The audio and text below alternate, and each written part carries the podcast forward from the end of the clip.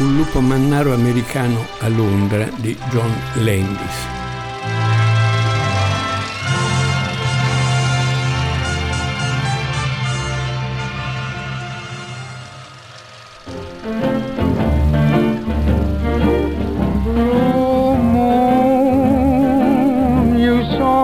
standing alone without a dream in my heart, without a love of my own. Alla fine di questo film c'è una scritta che dice una cosa che di solito viene messa all'inizio dei film, quelle che dicono ogni riferimento a fatti reali è puramente casuale, qui si dice ogni riferimento alla vita, alla morte o alla non morte è puramente casuale.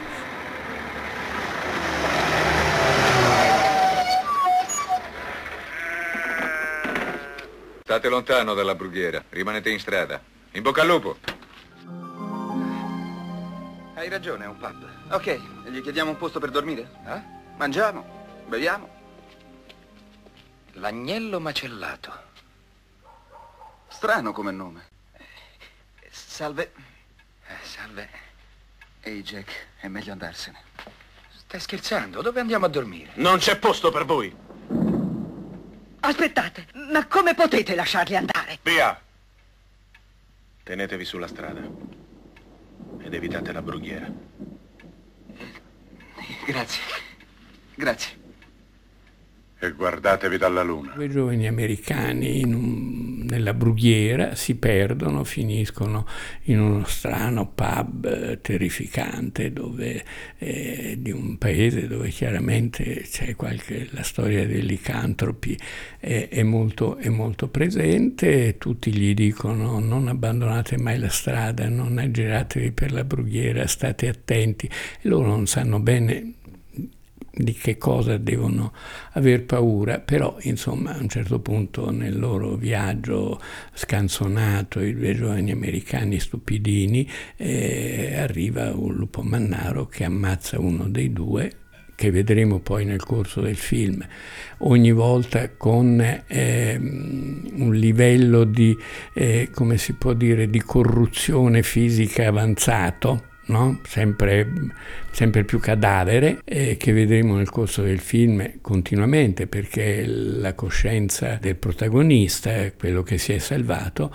il giovane ammazzato da questo lupo mannaro, lo rivediamo nel corso del film ogni volta eh, più, più, morto, più cadavere, quindi ogni volta più, più schifoso, ogni volta più brutto.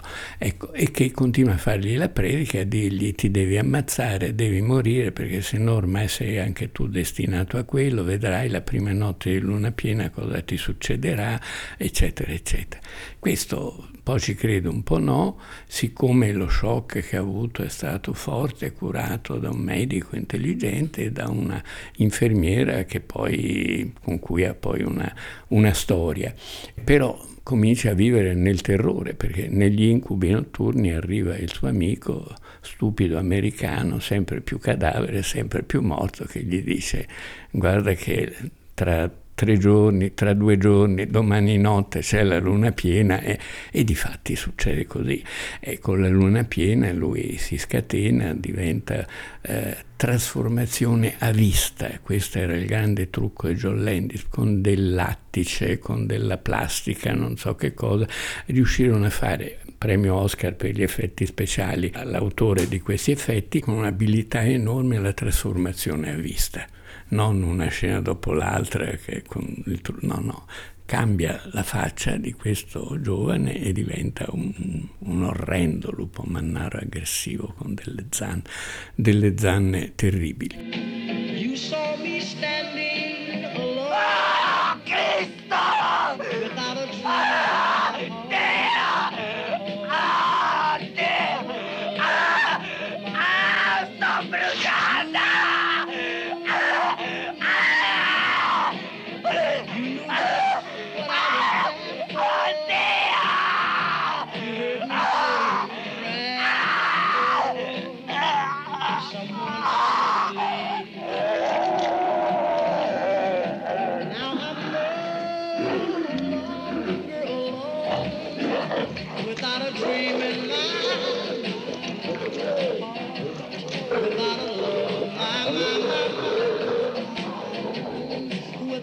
Questo lupo mannaro si scatena eh, nessuno gli ha creduto, pensano che è un incubo, eccetera, eccetera, però nella notte della luna piena si scatena, siamo a Londra, il film è pieno di giochetti sui rapporti eh, Londra-America, ma di quelli che si sono visti mille volte, non mi sembrano una cosa particolarmente riuscita. Un'ironia no, sui due versanti, eh, i luoghi comuni sull'Inghilterra e i luoghi comuni sull'America.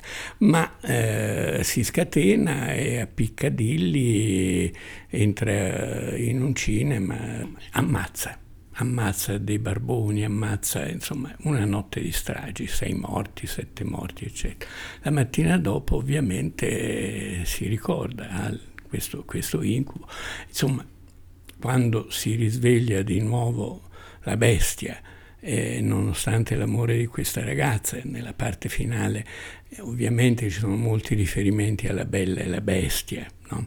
Questo giovane è un bel ragazzo, secondo un critico del tempo, eh, una critica del tempo, una donna disse che solo Jean Marais nella Bella e la Bestia di Cocteau era un mostro altrettanto bello. Insomma, c'era il... No? Però c'è, come nella Bella e la Bestia di Cocteau, tratto dalla famosa fiaba, c'è un rapporto tra lui e la Bella e lui per salvare la Bella finisce che viene massacrato da, dai poliziotti perché questa scena finale a Piccadilly, tutti che lo inseguono, ha ammazzato altra gente dentro il cinema, eccetera.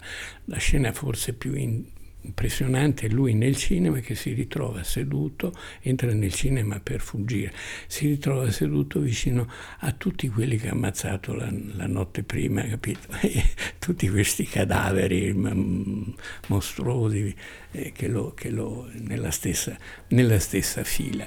E bene, finisce come deve finire, che muore. David, ti uccideranno.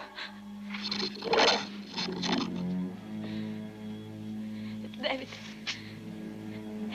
ti prego, ti prego. Ti prego, lascia che ti aiuti.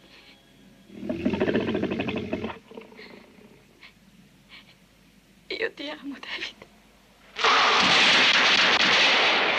Però muore sul musica che è quella che compare in tutto il film. Secondo me forse l'idea dal punto di vista del cinema come mh, spettacolo che è anche sonoro, non è solo eh, visivo no? e, e, di movimento, e la, la, musica che accompagna il film è Blue Moon, una vecchia canzone degli anni 30 di Rogers e Hart che hanno cantato Ella Fitzgerald, Frank Sinatra, Bob Dylan, Mina Billy Holiday, insomma mm, non c'è, credo perfino Claudio Villa abbia fatto una versione, c'era una versione italiana, ma tu pallida luna perché, no, Blue Moon in versione, c'è Blue Moon perfino in uno spettacolo shakespeariano di Carmelo Bene, c'è questa Blue Moon cantata e suonata da vari gruppi, quindi ogni volta con delle lievi varianti rispetto, rispetto a quella precedente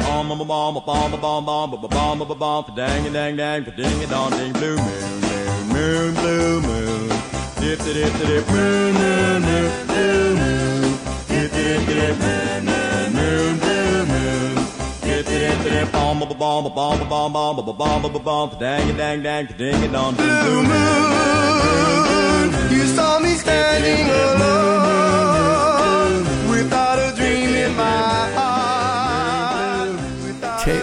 ironia di fondo in John Landis che è esplosa in film Animal House i Blues Brothers, Una poltrona per due, tutto in una notte, I Tre Amigos e soprattutto in un film che è invedibile, uno dei misteri della storia del cinema, un film bellissimo del 1985 che si chiamava Michael Jackson Thriller. Un film scomparso che era di un straordinario divertimento. John Landis lavorava molto sul citazione sui generi, ribaltandoli un po' come si faceva nel, nei giornali umoristici del suo tempo, come ha cominciato a fare con Animal House, e, e mettendo in ridicolo cose che erano state considerate, come dire, serie fino, fino ad allora.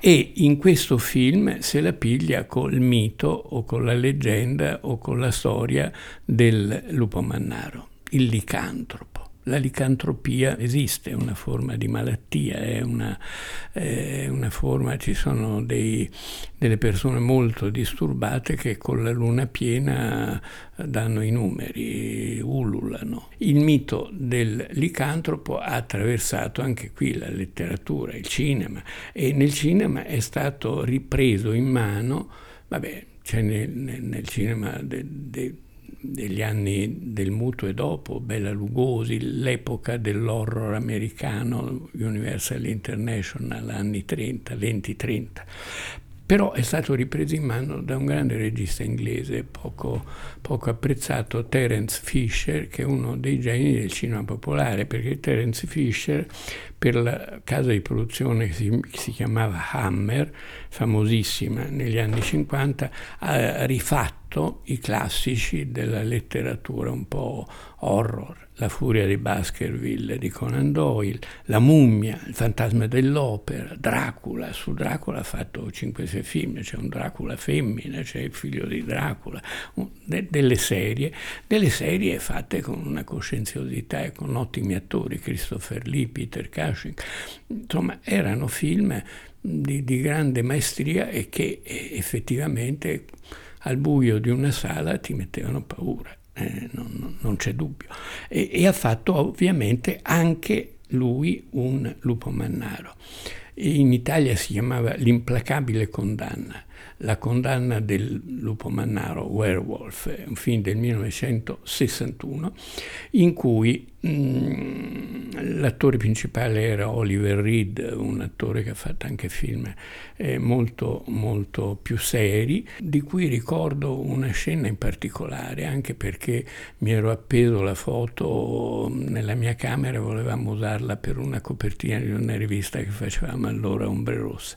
La foto di un bambino col vestitino bianco, che è il, quello che da adulto diventerà il lipobannaro, le sue prime eh, espressioni di licantropia è questo bambino vestito di bianco con una tunichina aggrappato al legno, alle, alle sbarre di questo box, che, con i denti che gli escono fuori e con l'aria indemoniata, un bambino di 4-5 anni, una foto abbastanza impressionante e nello stesso tempo divertente ovviamente, che a noi allora ci sembrava un emblema del 68 a venire, insomma la consideravamo come un'immagine, un'immagine feticcio no? di una rivolta delle nuove generazioni verso il mondo così, così com'era.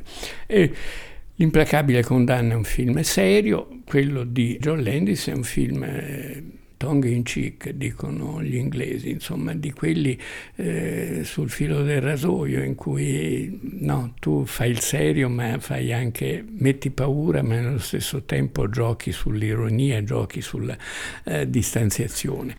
Io non sento niente.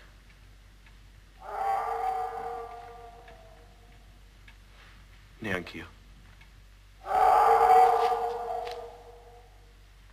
Hai sentito? Ho sentito. Che poteva essere? Parecchie cose. Dimmene una. Un coyote. Non ci sono coyote in Inghilterra. Allora è il cane di Baskerville. Sì, Pecos Bill. Iglif. Iglif mica ululava. No, ma viveva in brughiera. C'è il plenilunio. Guardatevi dalla luna. E tenetevi sulla strada. Forse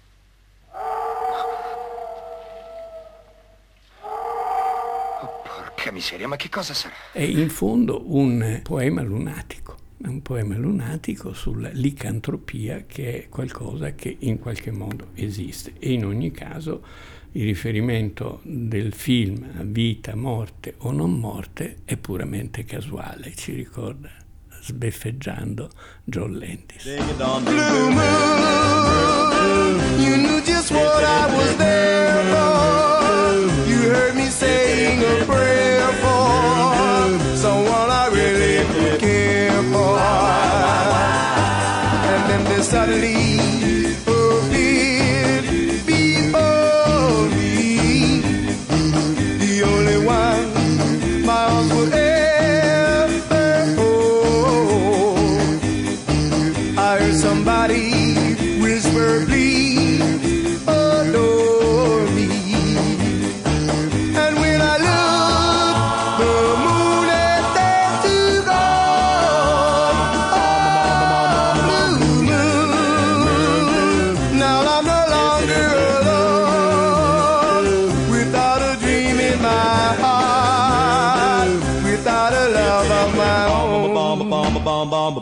about the dang a dang dang a ding a dong ding boo.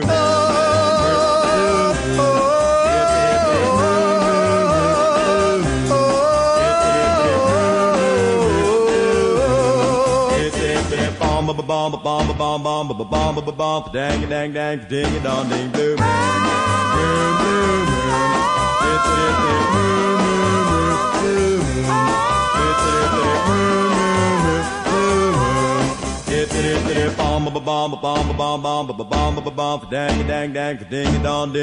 blue moon.